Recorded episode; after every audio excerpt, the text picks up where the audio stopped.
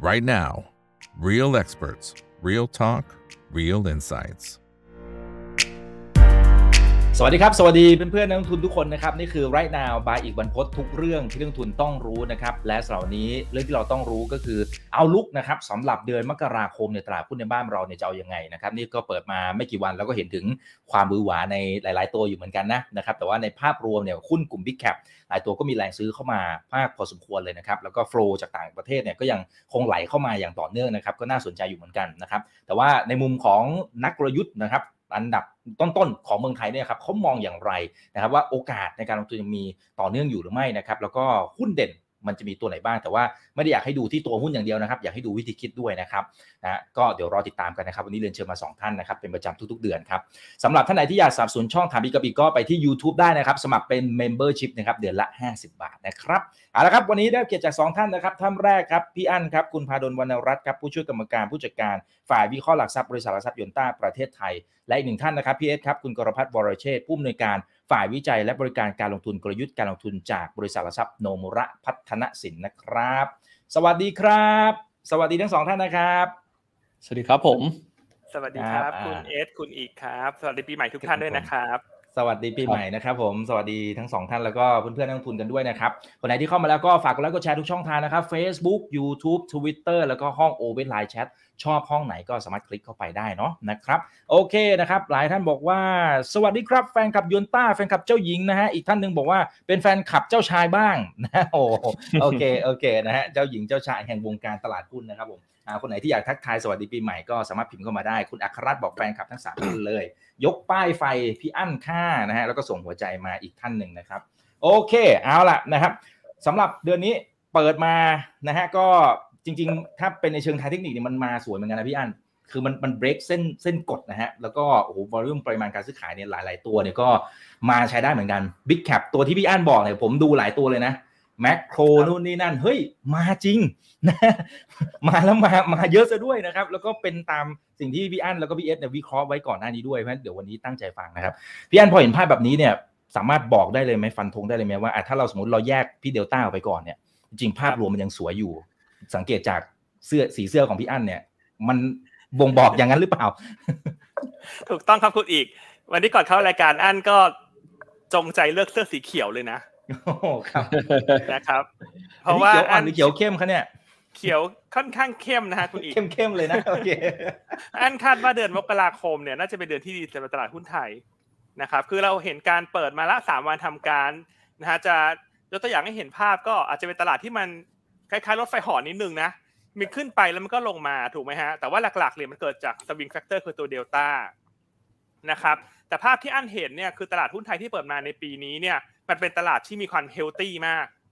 อืมนะครับ คือถ้าเอ่อถ้าสังเกตจากหน้าเนี่ยก็คือหน้าใสอมชมพู มีความ healthy ครับนะครับ คือจะเห็นได้ว่าแม้ว่าเดลต้าจะผันผวนขึ้นลงอย่างนี้เนี่ย แต่ว่าหุ้นมันแยกกลุ่มชัดเจน คือเราเห็นการพาเหรดขึ้นของหุ้นกลุ่ม Big Cap ที่เป็นที่ชื่นชอบของต่างชาตินะครับ ไม่ว่าจะเป็นกลุ่มแบงก์ BBL KBank กลุ่มสื่อสาร Advance ยืนเหนือ 200 บาทแล้ว กลุ่มค้าปลีกแมคโครขึ้นมาต่อเนื่อง กลุ่มโรงไฟฟ้า GPSC BGRIM ขึ้นมาต่อเนื่องเจนจะเห็นไหมครับว่าแม้ว่าเดลต้ามันจะขึ้นจะลงนะ แต่ว่าเวลาเดลต้าลงเนี่ย ถ้าตลาดมันเป็นตลาดที่ไม่มีความ healthy เนี่ย มันจะพาเหรดทำตัวอื่นลงไปหมด แต่ว่าภาพตลาดตอนนี้แม้ว่าเดลต้าจะขึ้นจะลงมาแต่หุ้นมันแยกกลุ่มขึ้นฮะ กลุ่มที่ขึ้นคือกลุ่มที่เอ่อปีเนี้ยแนวโน้มดี ได้ประโยชน์จาก fund flow นะฮะเป็นกลุ่ม domestic play ได้ประโยชน์จากการกลับมาของนักท่องเที่ยวจีน ส่วนกลุ่มที่ลงก็ลงชัดเจนเหมือนกันครับ คือกลุ่มที่นักลงทุนเนี่ยกังวลเรื่อง recession คือพลังงานต้นน้ำกลุ่มของอิเล็กทรอนิกส์เพราะฉะนั้นตลาดหุ้นไทยผ่านมา 3 วันแรกของปี 66 เนี่ยอั้นเชื่อว่าเป็นภาพที่ดีนะครับ ต่างชาติยังคงซื้อต่อและคาดว่าในเดือนมกราคมเนี่ยอันเชื่อว่าต่างชาติน่าจะซื้อสุทธิต่อเนื่องตลอดทั้งเดือนนะครับ แม้ว่าปีที่แล้วเราจะเห็นการซื้อสุทธิเข้ามา2แสนล้านบาท นะครับ อาจจะดูเหมือนเยอะ แต่ที่จริงคือไม่เยอะ เพราะว่าถ้าเทียบกับช่วงโควิด ในช่วงสองปีที่ผ่านมาเนี่ยต่างชาติขายไปสามแสนล้าน คือเอาเป็นว่าแค่ซื้อกลับของโควิด เนี่ย ยังมีในกระเป๋าตุนอยู่ เกือบเกือบแสนล้าน สมมติว่าถ้าเราคอนเซอร์เวทีฟหน่อยว่าอะซื้อกลับสักแปดสิบเก้าสิบเปอร์เซ็นนั่นก็หมายความว่ามีแรงซื้อรออยู่สี่หมื่นถึงเจ็ดหมื่นล้านบาท ใช่ไหมครับ นอกจากนั้นเนี่ยเดือน มกราคมปีนี้นะครับ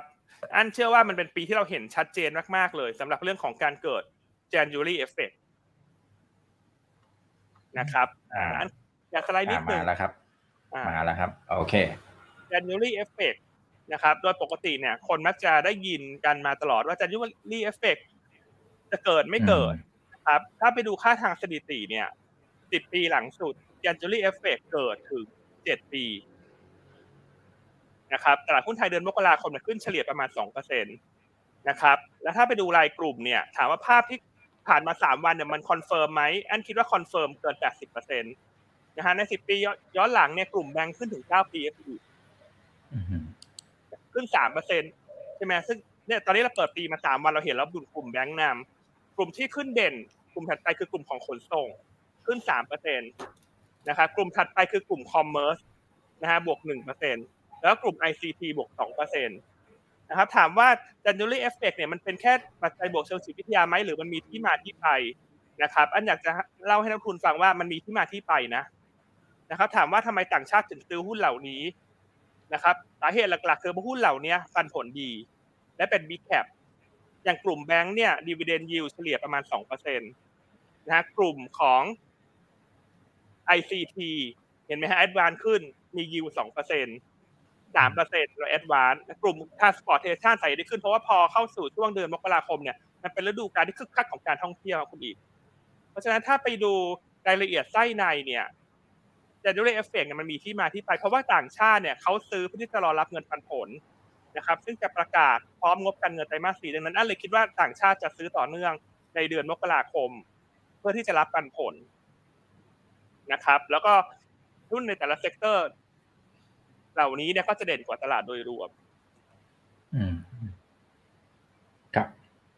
โอเค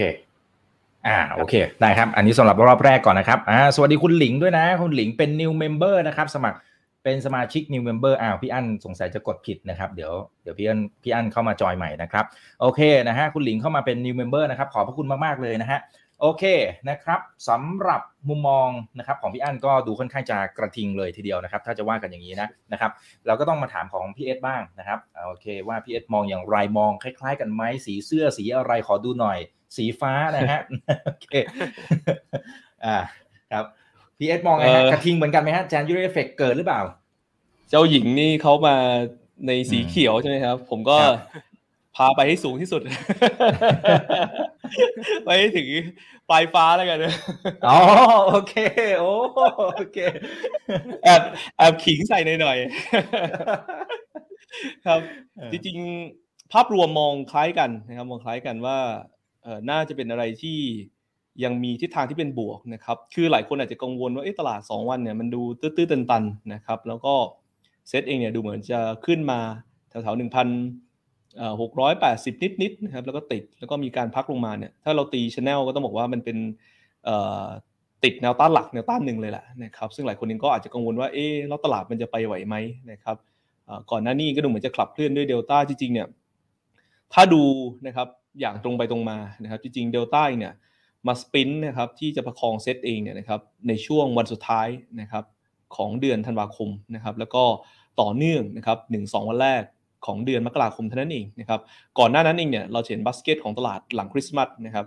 มันมาในโหมดพวก domestic play อย่างต่อเนื่องเลย แล้วก็ธีมมันมาอย่างที่เราเคยคุยนนะครับว่ามันมีสัญญาณในเรื่องการที่จะอยู่ร่วมโควิด -19 ของจีน แล้วก็ดูเหมือนเขามีสัญญาณที่จะค่อยๆผ่อนปลนนะครับ ซึ่ง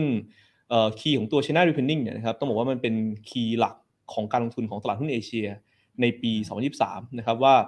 upside จะเปิดช้าเปิดเร็วขึ้นอยู่กับการ เปิดประเทศของจีนเป็นหลักนะครับ ซึ่ง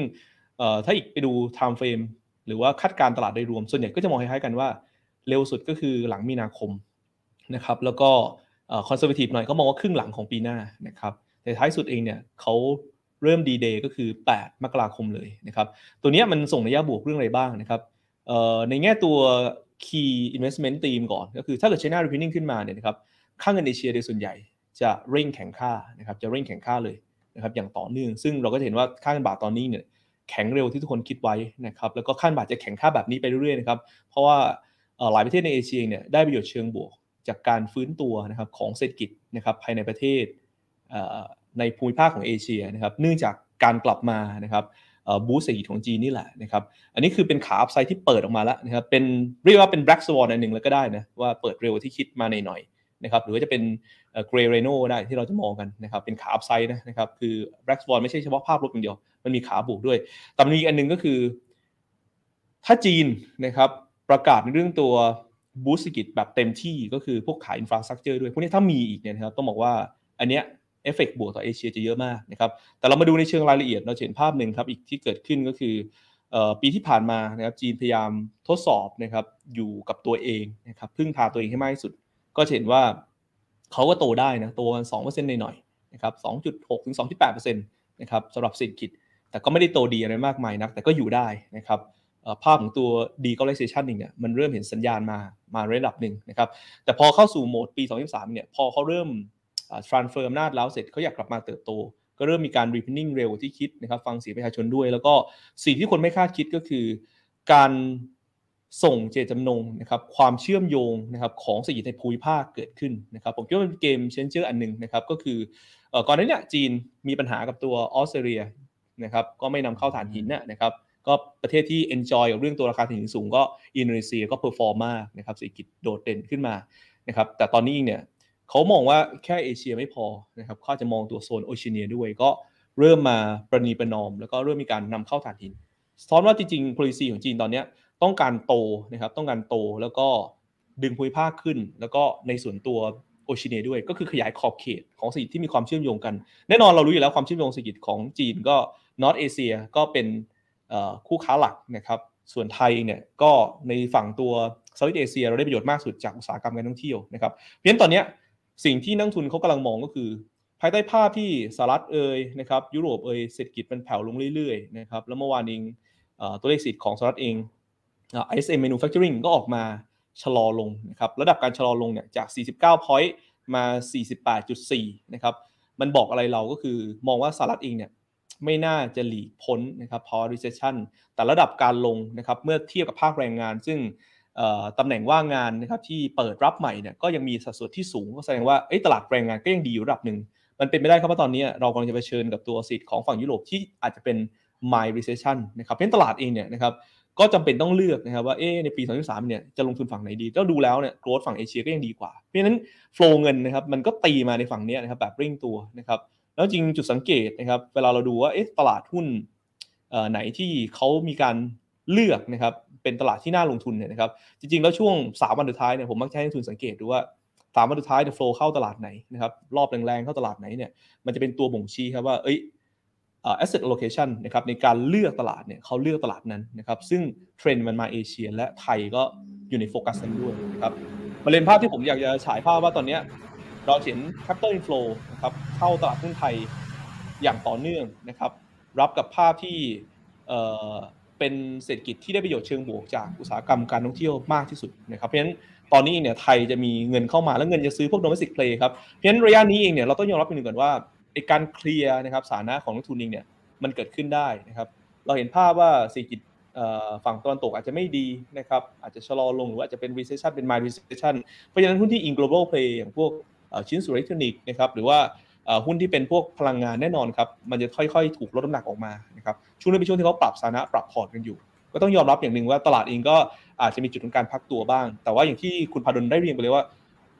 นักทุนเห็นหรือเปล่านะครับว่า หุ้นกลุ่มธนาคารนะครับมีแรงซื้อเข้ามานะครับจนทำให้ตัวอย่างตัวแบงก์กรุงเทพเองเนี่ยสูงกว่าจุดสูงสุดของปี 2022ไปเรียบร้อยแล้วนะครับแบงก์อื่นๆกำลังขยับขึ้นมาแบงก์ index กำลังส่งสัญญาณเป็นมวยตั้มเชิงบวก ค้าปลีกนะครับซึ่ง underperform มานานเริ่มมี pattern ของการ outperform ขึ้นมา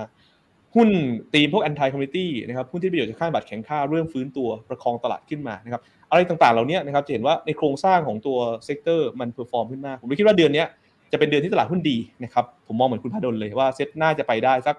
1,700 ถึง 1,720 จุดนะครับเป็นกรอบด้านบนของเดือนนี้ แล้วก็ในรับด้านล่างเนี่ยมองสัก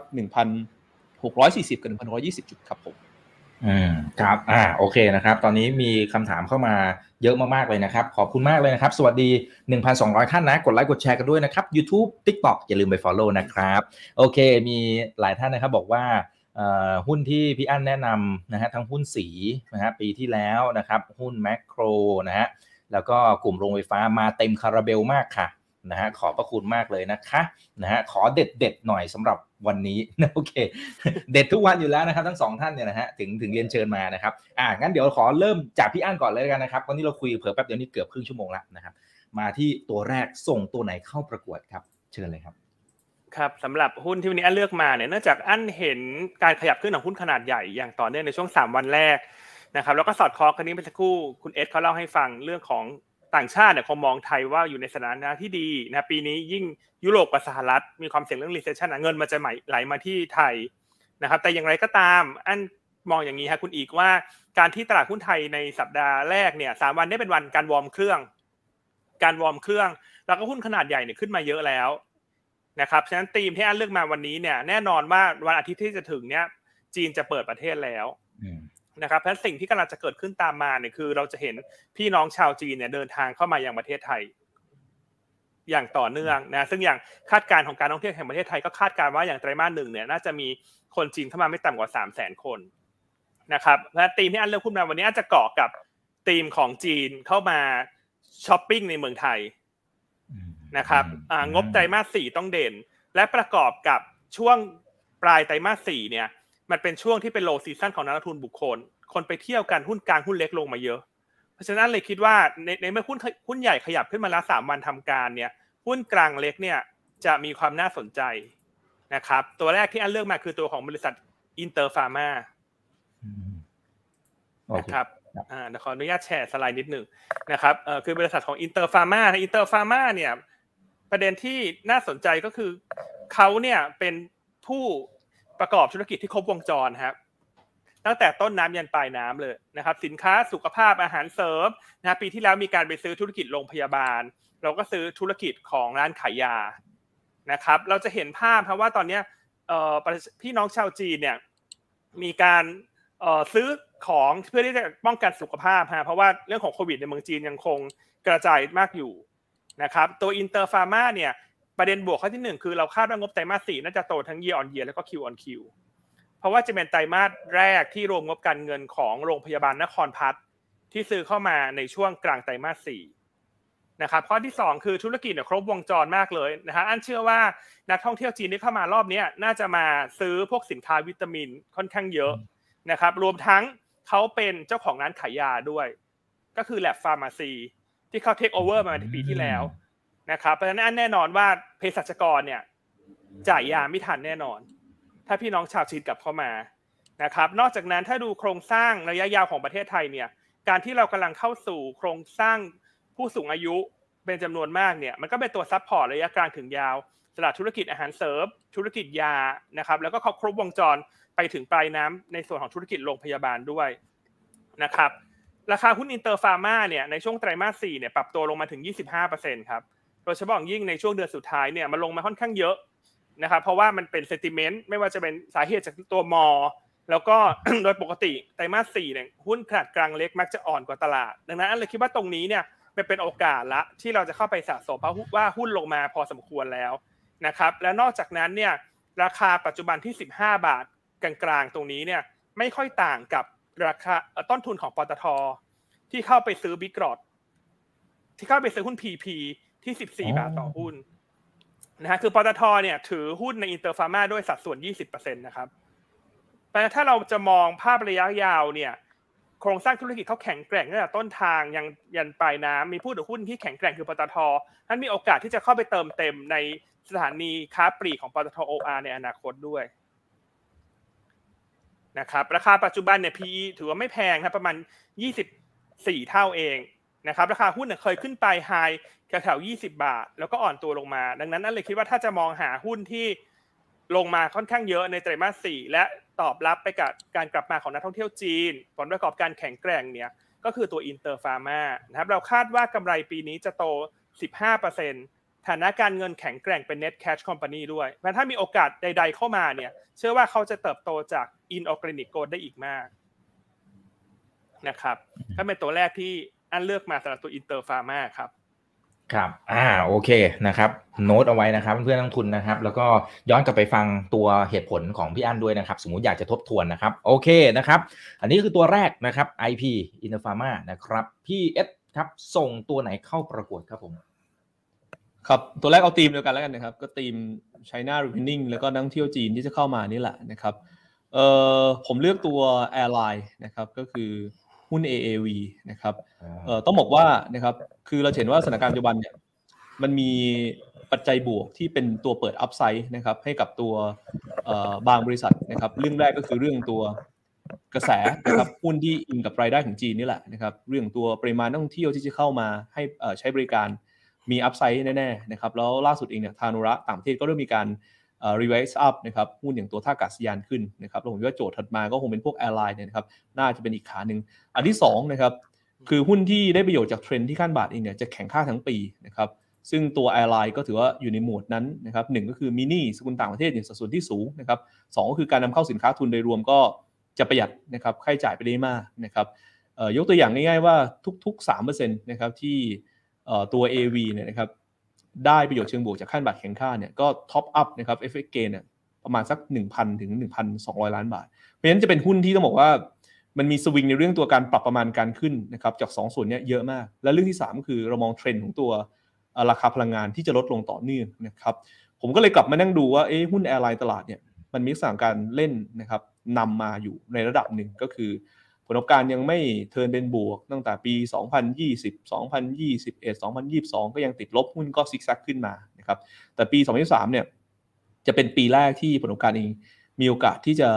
กลับมาเป็นบวก แต่ว่าตลาดเองเนี่ยยังทำติดลบกันหน่อยๆนะครับนั่นหมายความว่าตลาดเองเนี่ยยังไม่ได้ปรับประมาณการหรือว่า raise up หุ้นตัวนี้ขึ้นนะครับยังผมคิดว่าสาม factor ที่ได้เรียงไปเนี่ยจะเป็น key หลักที่ตลาดต้องมีการปรับประมาณการนะครับในหุ้นของตัว airline บ้านเราขึ้นนะครับก็คือตัว AAV แล้วก็อีกเรื่องหนึงเราทราบดีอยู่แล้วว่าเอ่อธุรกิจ low cost airline ในบ้านเราเนี่ยตอนนี้แข่งขันน้อยรายลงไปมากนะครับเพราะฉะนั้นด้วยภาพรวมเอง sector airline นะครับจะเป็นจุดที่หุ้นจะ perform ขึ้นนะครับเอ่อผมจะเล่าลักษณะของตัวหุ้นให้ฟังอย่างนี้ ถ้าเรามาดู valuation ปัจจุบันเนี่ยต้องบอกว่าแพงมากนะครับอืม price to book value เกือบเกือบสิบเท่านะครับแต่มันแพงจากจุดที่ต้องบอกว่าคุณยังไม่ได้มีกำไรเข้ามาเลยนะครับแล้วหุ้นเองมันก็เอ่อมันก็เล่น on hope อะว่าหลังจากที่มีการเคลียร์ปัญหาเรื่องสภาพคล่องได้ ธุรกิจยังคงดำเนินได้ แต่ว่าผลของการสภาพคล่องโดยรวมมันแค่ประคองยังไม่ได้ดีมากนักเนี่ยนะครับ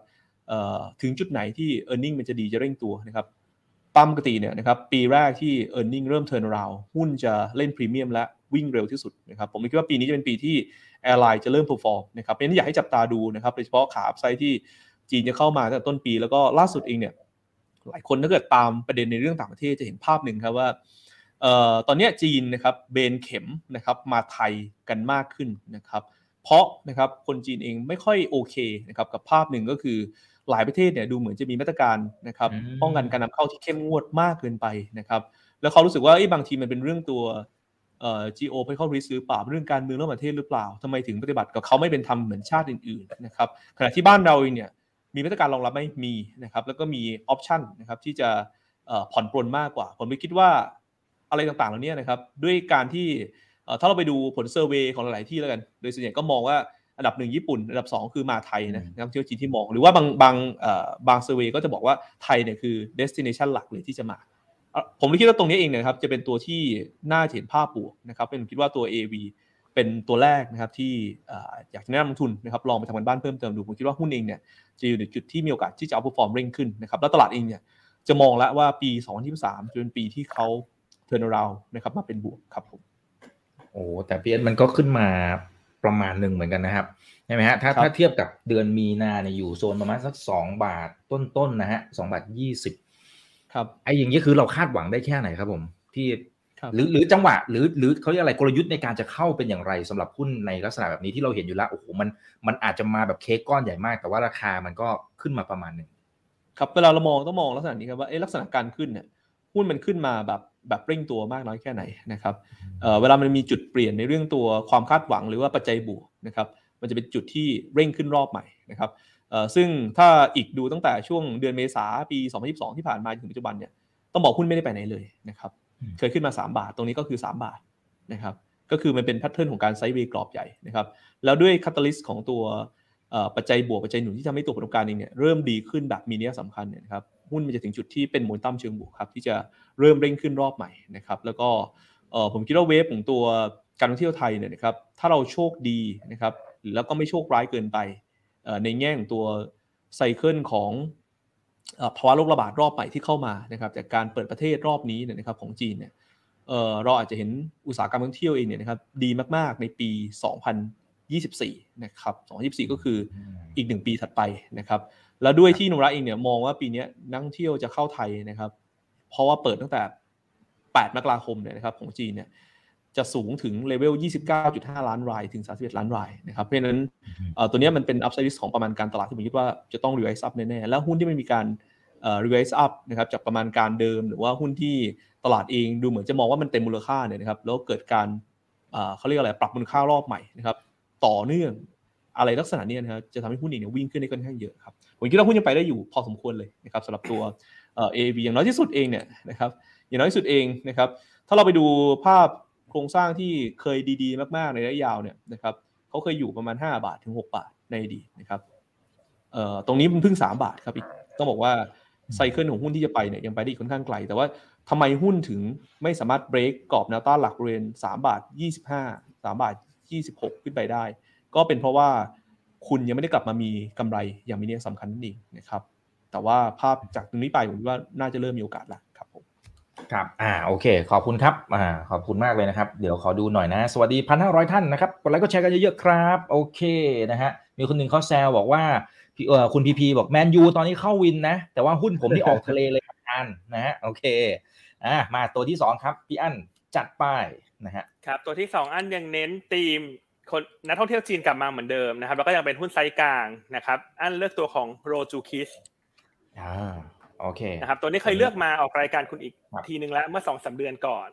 นะครับปัจจัยบวกที่รออยู่เนี่ย อันที่หนึ่งเลยคือคล้ายๆกับตัวของอินเตอร์ฟาร์มาเลยคืองบไตรมาสสี่เราคาดว่าจะสวยนะครับ เราคาดการกำไรเนี่ยเติบโต 45-50% year on year เอ่อ50 ล้านบาทนะเติบโต 100% year on year แล้วก็ 15% Q on Q นะครับคือไตรมาสสี่เนี่ยยังไม่ได้ผลบวกจากนักท่องเที่ยวจีนที่กลับมา แต่ว่ากำลังซื้อในประเทศที่ฟื้นตัวเนี่ยเมื่อคนกลับเข้าสู่โหมดไปทำงานออฟฟิศเนี่ยทำให้ความต้องการซื้อสินค้านะฮะในเรื่องของเครื่องสำอางต่างๆเนี่ยกลับขึ้นมาดังนั้นถ้าจะมองระยะสั้นเนี่ยงบไตรมาสสี่คาดว่าจะสวยนะครับ เรื่องถัดไปเนี่ยการที่จีนจะเดินทางมายังประเทศไทยมากขึ้น อันเชื่อว่าตัวสินค้าของเขานะคือตัวของโควิดแทรัพ น่าจะขายดีเป็นอย่างมากนะครับเพราะว่าโควิดทรัพเนี่ยเป็นรายเดียวในไทยนะครับ ที่ออยอนุญาตให้โฆษณาได้ว่าสามารถป้องกันเชื้อโควิด -19 ได้ เนื่องจากสูตรของเขาเนี่ยเป็นรายเดียวในโลก ที่ใช้แอนติบอดีที่เป็นตัวช่วยในการยับยั้งการเกาะติดขาไวรัสในโพรงจมูกนะครับเราก็ไปเช็คดูครับคุณอีกว่า ตอนนี้ตัวโควิดแทรปเนี่ยเริ่มวางจำหน่ายที่วัดสันแล้วครับ อ่านี่ลองไปเช็คดูนะครับว่าขายดีจริงหรือเปล่าอ่า ช่องทางไลน์ของเขาเนี่ย ตอนนี้ของหมดนะครับ แล้วก็ดูจากช่องทางออนไลน์ที่เป็นวัดสันเนี่ยของก็หมดนะครับเพราะฉะนั้นแน่นอนเนี่ย ตอนนี้เนี่ยอันเชื่อว่าด้วยวัฒนธรรมของคนจีนเนี่ย เวลามาเที่ยวต่างประเทศเนี่ย มักจะมีของฝากติดไม้ติดมือครับคุณอีก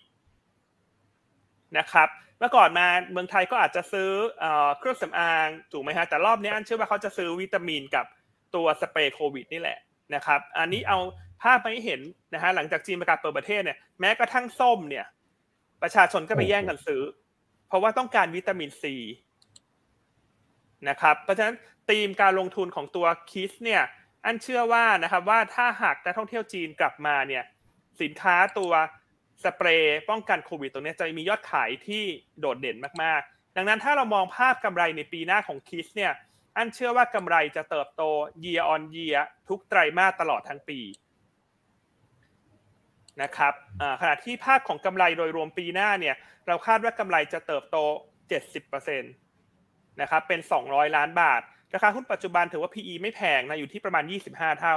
ถ้าเราเทียบ PEG เนี่ยก็อยู่แค่ประมาณ 0.4 0.5 เท่า นะครับดังนั้นเนี่ยอันคิดว่าการที่หุ้นขนาดกลางเล็กมีการปรับฐานลงค่อนข้างเยอะในช่วงเดือนธันวาคมเนี่ยตอนนี้เป็นโอกาสที่จะเข้าไปเลือกซื้อรายตัวแล้วหลังจาก 3 วันแรกปล่อยให้หุ้นใหญ่เป็นพระเอกนะครับตัวของโรจูคิสเนี่ยนอกจากจะได้ประโยชน์จากนักท่องเที่ยวจีนที่กลับมาเนี่ยตอนนี้อันเชื่อว่าคนมองหาหุ้นที่ได้ประโยชน์จากเงินบาทแข็งด้วยครับคุณอีก เพราะตอนนี้เงินบาทเนี่ยแข็งมากหลุด 34 บาทลงมาละอยู่ที่ 33.85 และแนวโน้มน่าจะแข็งต่อลงไปทดสอบ 33 บาท และ 32 บาทภายในปีนี้ได้ ถามว่าโรจูคิสได้ประโยชน์อย่างไรโรจูคิสสัดส่วนการนำเข้าสินค้าจากเกาหลีเข้ามาขายสูงถึง 60%ของยอดขายรวม เพราะฉะนั้นหมายความว่าการนำเข้ามาเนี่ยจ่ายจ่ายเงินเป็น US ดอลลาร์ฮะ แต่ว่ายอดขายเป็นเงินบาท ตรงนี้จะเป็น upside surprise ให้กับตัวโรจูคิสที่ตลาดอาจจะยัง ไม่ได้มองเห็นว่าเป็นหนึ่งในหุ้นที่ได้ประโยชน์จากเงินบาทแข็งค่าด้วยนะครับส่วนฐานะการเงินแข็งแกร่งเป็น net cash company จะเห็นได้ว่า 2 ตัวแรกที่อันเลือกมาเนี่ยเนื่องจากปีนี้อันว่าคนกังวลว่าถ้าบริษัทที่มีหนี้สูงเนี่ยประกอบกับการขึ้นอัตราดอกเบี้ยทั่วโลกเนี่ยปีนี้ดอกเบี้ยจ่ายจะขึ้น เพราะฉะนั้นการที่เราเลือกหุ้นที่เป็น net cash company เนี่ยจะช่วยป้องกันความเสี่ยงในตรงนี้ได้ในระดับที่น่าสนใจเลยทีเดียวครับ อืมอืมครับ อ่า โอเคนะครับ อันนี้คือตัวที่สองนะครับอ่าคุณจ้ำนะฮะบอกว่าแฟนคลับคุณอั้นนะนะครับโอเค คุณอัครบอกว่าหลังบอลโลกฟอร์มของแมนยูทำไมดีขึ้นผิดหูผิดตาเลยนะครับโอเคนะกลายเป็นพีเอสนี่สัญลักษณ์เป็นฟุตบอลไปแล้วนะฮะ เป็นทีมแมนยูนะครับ โอเค อะมาเลยครับ ตัวที่สองครับสำหรับของพีเอสครับ ครับตัวที่สองผมผมเลือกตัวเอ่อ SCG Packaging นะครับอืมก็เอ่อ จุดที่ผมมองเนี่ยเรื่องหนึ่งก็คืออในช่วงประมาณสักเดือนธันวาคมนะครับเราเห็นการ revise down นะครับ target price นะครับแล้วก็ revise down ในเรื่องตัว earning นะครับของตัว SCGP Packaging ลงพอสมควรนะครับหลังจากที่มีมีติ้งเนี่ยนะครับซึ่งในวิวของเราเนี่ยนะครับเวลามันเจอเวฟอย่างเงี้ยเราจะพยายามคุยกับ analyst นะครับว่าภาพใหญ่ของอินดัสทรีมันคืออะไรนะครับมันดีขึ้นหรือว่าแย่ลงนะครับ คือเราจะไม่ได้มอง minor wave ต้องมีการเอ่อ raise down ในเรื่องตัวประมาณการนะครับมากนัก ซึ่งจริงเนี่ยต้องบอกว่าไตรมาสสี่ยังเป็นไตรมาสที่ SCP Packaging เนี่ยผลประกอบการมันยังไม่ได้ฟื้นตัวเร่งมากนะครับ ก็กำลังซื้อโดยรวมนะครับของภาพรวมก็ยังไม่ได้ฟื้นแรงอะไรมากมายนะผลประโยชน์จากต้นทุนก็ยังไม่ได้ลดลงมาเยอะมากนะแต่ว่าถามว่าโดยรวม margin ดีขึ้นไหมดีขึ้นนะครับนี่ก็เลยเป็นที่มาว่าเราก็มองว่าคงประมาณการไปก่อนดีกว่า แล้วก็เดี๋ยว รอดูว่าปี 2023 สิ่งที่เรามองไว้เนี่ยเรื่องตัวกำลังซื้อจากจีนนะครับเรื่องตัวภาวะต้นทุนที่มันจะลงเนี่ยนะครับมันจะเร่งเร็วอย่างที่เราคิดไว้ไหมซึ่งต้องบอกว่าไอ้สองเรื่องนี้มันมานะครับอย่างที่คิดจริงๆนะครับคือเรื่องแรกก็คือเรื่องตัว China Revenue เนี่ยมาเร็วที่คิด ทุกคนทราบดีอยู่แล้วว่าโครงสร้างรายได้ของตัว SCP SCP Packaging เนี่ยนะครับทั้งโดยตรงและโดยอ้อมเนี่ยนะครับประมาณ 30%เนี่ยคือจีนนะครับคือจีนเพราะฉะนั้นได้ประโยชน์ตรงนี้แน่ๆขาที่2นะครับก็คือเรื่องที่เพิ่งเกิดขึ้นมาสองวันเนี่ยนะครับเรื่องตัว ถ่านหินนะครับแนวโน้มราคาถ่านหินเนี่ยถ้าไปดู forward curve เป็นเทรนด์ลงแล้วนะครับ เพราะว่าตอนนี้จีนกลับมายินยอมนำเข้านะครับถ่านหินจากตัวออสเตรเลียนั่นหมายความว่า supply นะครับที่มันจำกัดในช่วงก่อนหน้านี้ มันก็ออกมากว้างขึ้น เพราะฉะนั้นเทรนด์ของตัวราคาโภคภัณฑ์นะครับอย่างตัวถ่านหินจะลงเร็วขึ้นนะครับก็จะเป็นผลบวกกับตัว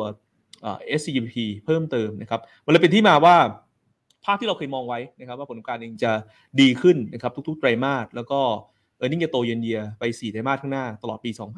2024เอ่อ2023 เนี่ยนะครับยังน่าเป็นไปตามนั้น แล้วผมคิดว่าอยู่ในโหมดที่หุ้นเองเนี่ยจะต้องมีการอัปเกรดนะครับในเรื่องตัวประมาณการด้วย ในเชิงเทคนิคผมคิดว่าผมแอบลุ้นนะว่า SCP Packaging เนี่ยอาจจะเห็น new high นะครับสำหรับตัวราคาหุ้นนะครับส่วนณจุดปัจจุบันเองเนี่ยเราวางมูลค่าพื้นฐานที่ 64 บาทนะครับแล้วก็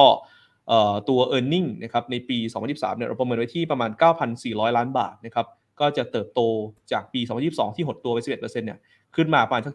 28%แล้วก็มี upside risk ด้วยนะครับณจุดปัจจุบันเนี่ยอยู่ในจุดที่เรากำลังเตรียมนะครับรีวิวหุ้นที่ได้ประโยชน์จากตัว China Revenue ค่าเงินบาทแข็งค่า แล้วก็ต้นทุนลงนะครับสาม factor นี้จะเป็นอะไรที่เราเตรียมรีวิวนะครับอัปเกรดรอบใหม่นะครับก็เป็นหุ้นตัวหนึงที่ผมว่าน่าสนใจนะครับนักลงทุนเองก็ลองไปศึกษารายละเอียดเพิ่มเติมดูสำหรับตัว SCGP ครับผมอ่าครับโอเคนะครับ ผ่านไปละ 2 ตัวนะครับ ขอบคุณมากนะครับอ่าเมื่อกี้ของของเอ่อพีเอสนะครับเป็น AAV กับ SCGP นะครับของพี่อัน IP กับ KISS นะครับ r o j u KISS โอเคนะครับโอ้เดี๋ยวกลับมาตอนนี้คำถามล้นครับคำถามล้นมากอะงั้นตัวที่ 3 ก่อนเลยครับพี่อันครับครับตัวที่สามนะครับ อันเลือกหุ้นที่เด่นเรื่องปันผลนะครับเพราะว่าเดี๋ยวงบไตรมาสสี่ออกเนี่ยจะมีการประกาศเงินปันผลแล้ว เลือกตัวของทิสโก้ครับคุณอีกอืมครับนะครับ ตัวนี้ก็อัน เชื่อว่าทุกคนรู้จักธุรกิจเขาดีอยู่แล้วคือตัวของธนาคารทิสโก้นะครับแต่ว่าจุดที่น่าสนใจเนี่ยคือจริงๆเนี่ยทิสโก้เขามีการปรับกลยุทธ์ไปพอสมควรนะครับเดี๋ยวอันให้ดูในสไลด์นิดนึงนะครับ คือทิสโก้เนี่ยจากเดิมเนี่ยธุรกิจเขาจะทำธุรกิจ high purchase เป็นหลัก หรือว่าเช่าซื้อรถยนต์นะครับ ที่จากเดิมเนี่ยสัดส่วนรายได้อยู่ที่สักประมาณ 64%นะครับแต่ว่าการที่ดอกเบี้ยขาขึ้นเนี่ย ธุรกิจ high purchase เนี่ยจะมีตัวนิมที่มันแคบลง แต่จริงๆ แล้วทิสโก้เนี่ยมีการเปลี่ยนแปลงเชิงโครงสร้างที่น่าสนใจนะครับถ้าดูเจ็ดไตรมาสย้อนหลังที่ผ่านมาเนี่ยเขามีการปรับโครงสร้างธุรกิจครับ มาจับรายได้ของธุรกิจสินเชื่อจำนำทะเบียนรถยนต์มากขึ้น จะเห็นได้ว่าสัดส่วนของธุรกิจออโต้แคชเนี่ยขึ้นจาก 19%เป็น 22.5%นะครับดังนั้นแม้ว่าแนวโน้มของ นิมของธุรกิจเช่าซื้อรถยนต์เนี่ยอาจจะไม่ได้ดีมากนัก แต่การที่เขาพยายามปรับแนวโน้มปรับกลยุทธ์ของธุรกิจเขาเนี่ยจะทำให้นิมเขาเนี่ยน่าจะประคองตัวได้ นั่นหมายความว่ากำไรของทิสโก้เนี่ยน่าจะประคองตัวในทิศทางขาขึ้นได้แม้ว่าตาดอกเบี้ยจะเข้าสู่ช่วงขาขึ้นนะครับทิสโก้เนี่ยเป็นหุ้นที่มีความโดดเด่นเรื่องเงินปันผลนะครับ เนื่องจากว่าจ่ายปีละหนึ่งครั้งนะครับดังนั้นการเข้าสะสมในช่วงนี้เนี่ย จะได้เงินปันผลเต็มเต็มเม็ดเต็มหน่วย เราคาดการเงินปันผลปี 2565 หุ้นละ 7 บาท 20 สตางค์ราคาปัจจุบันประมาณเกือบเกือบหนึ่งร้อยบาท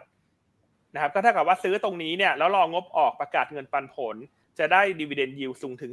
7.2%นะครับดังนั้นกลยุทธ์ทิสโก้เนี่ยมันเป็นหุ้นที่ลงทุนเป็นรอบๆ ได้ค่อนข้างง่าย คือเราซื้อช่วงนี้ก่อนที่จะประกาศงบไตรมาสสี่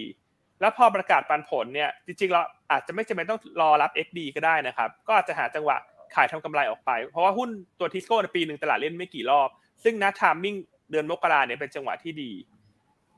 นะฮะนอกจากนั้นเนี่ยถ้าพิจารณาองค์ประกอบอีก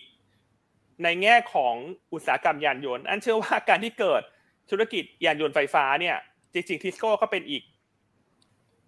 เอ่อเรื่องหนึ่งที่ได้ประโยชน์ เพราะว่าถ้าคนซื้อรถยนต์มากขึ้น เศรษฐกิจฟื้นตัวทิสโก้นี่มีสัดส่วนรายได้จากการปล่อยสินเชื่อรถยนต์สูงนะครับเพราะฉะนั้นตัวที่สามมันก็เลยเลือกตัวของทิสโก้มาให้ แต่ว่าวันนี้ไหนๆก็มาออกรายการคุณอีกแล้ว อันก็จะมีของแถมมาให้นักลงทุนทุกท่านด้วยนะครับมีของแถมแล้วไหนๆก็มาตีมเงินปันผลแล้วเชื่อว่าตอนนี้คนก็รอซื้อหุ้นปันผล เอ๊ะตัวไหนดีตัวไหนเด่น ก็เลยทำการบ้านแถมมาให้ อันนี้เป็นตารางคาดการเงินปันผลครับนะครับสำหรับแฟนคลับถามอีกอีกวันนี้โดยเฉพาะเลยนะครับเนี่ยตอนนี้มันมีหุ้นหลายตัวนะราคาปิดวันนี้ที่ให้ดีเวเดนยิวเกินห้าเปอร์เซ็นขึ้นไปนะครับบางตัวเนี่ยขึ้นไปถึงแปดเปอร์เซ็นเจ็ดเปอร์เซ็นเลยนะครับเช่นตัวอะไรครับอ่า STI นำยง Terminal KJL Noble Tisco BCP บ้านปู NER นะครับเพราะฉะนั้นถ้า หุ้นเหล่านี้เนี่ยถ้าเราเลือกช้อปปิ้งในช่วงนี้ แล้วเราประกาศเงินปันผล แล้วประกาศ แล้วเราขายทำกำไรก็ได้ไม่ต้องถือรับเงินปันผล อันว่ามันจะได้ส่วนต่างกำไรเนี่ยที่น่าสนใจละกัน แต่ชอบตัวไหนก็ลองไปเลือกดูเอาละกันนะครับ แต่ถ้าให้อันเลือกให้เนี่ยอันก็จะเลือก KJL Tisco นะฮะแล้วก็ตัว NER ละกันที่ปันผลเกินหกเปอร์เซ็นต์ทั้งสามตัวเลยครับ อืม อ่าครับนี่เข้าสู่ช่วงฤดูการจ่ายเงินเปันผลแล้วครับ อีกแป๊บหนึ่งนะครับเพราะฉะนั้นเมื่อสักครู่นี้ย้อนหลังแล้วก็ไปแคปหน้าจอไว้นะครับ แล้วก็ไปทำกันบ้านต่อได้นะครับเพื่อนๆนะครับ โอเค เอาละพีเอสครับ มาเลยครับ ตัวที่สามครับตัวไส้จริงก็เป็นตัวที่เคยเคยแนะนำมาต่อเนื่องนะครับ ก็ยังเป็นธีมของโรงไฟฟ้านะครับก็คือ GPSC นะครับเอ่อจริงๆปัจจัยหลักเนี่ยเหมือนเหมือนเดิมเลยนะครับว่าอย่างที่เมื่อกี้คุณคุณอั้นนะครับ เจ้าหญิงก็พูดไปแล้วว่าปีนี้เป็นปีที่ค่าบาทเองเนี่ยน่าจะแข็งค่าทั้งปีนะครับน่าจะแข็งไปเรื่อยๆนะครับจนถึงเลเวลสายสองบาทต่อดอลลาร์นะครับเพราะฉะนั้นขาหนึ่งเนี่ยหุ้นโนยฟ้าเป็นหุ้นที่ได้ประโยชน์เชิงบวกนะครับจากตัวค่าเงินบาทที่แข็งค่าขึ้นต่อเนื่องนะครับแล้วก็ความเสี่ยงในเรื่องตัว FX loss รายไตรมาสเองนะครับก็ไม่มีนะครับอันที่ 2 คือเป็นปีที่ต้องบอกว่า GPSC เนี่ยนะครับมีการ COD นะครับโรงไฟฟ้าแบบริ่งขึ้นนะครับอย่างมีนัยสำคัญนะครับ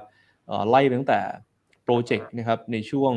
ไตรมาส 4 ของปี 2022 ถึงปี 2025 เนี่ยโครงการที่ทยอย COD เนี่ยจะออกมาอย่างต่อเนื่องนะครับ เพราะฉะนั้นผมคิดว่าเป็นจุดที่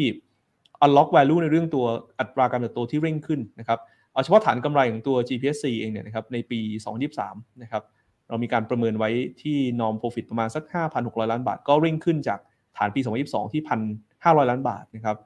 ต้องบอกว่าค่อนข้างเยอะนะครับ ถ้าดูในแง่ตัว EPS ก็โตประมาณสักเกือบเกือบ200%นะครับงั้นจุดที่ e a r n i n g โตสูงนะครับแล้วก็ปัจจัยบวกเนี่ยมันเป็นตัวเอื้อหนุนในเรื่องตัวอัพไซด์นะครับเป็นส่วนใหญ่ ทั้งเรื่องตัวทิศทางราคาแก๊สที่ลงนะครับทั้งในเรื่องตัวค่าเงินที่เป็นปัจจัยบวกนะครับแต่ว่าสิ่งที่พิเศษกว่านั้นนะครับเรื่องหนึ่งนะครับหลายคนอาจจะไม่ทราบว่าในแง่อุตสาหกรรม EV เนี่ยทุกคนก็รู้แหละ เล่นกันมาตั้งแต่ปี 2020 แล้วหลายคนก็รู้ว่าเออเราคุยเรื่อง EV มาตั้งแต่ปี 2020 นะครับ แล้วก็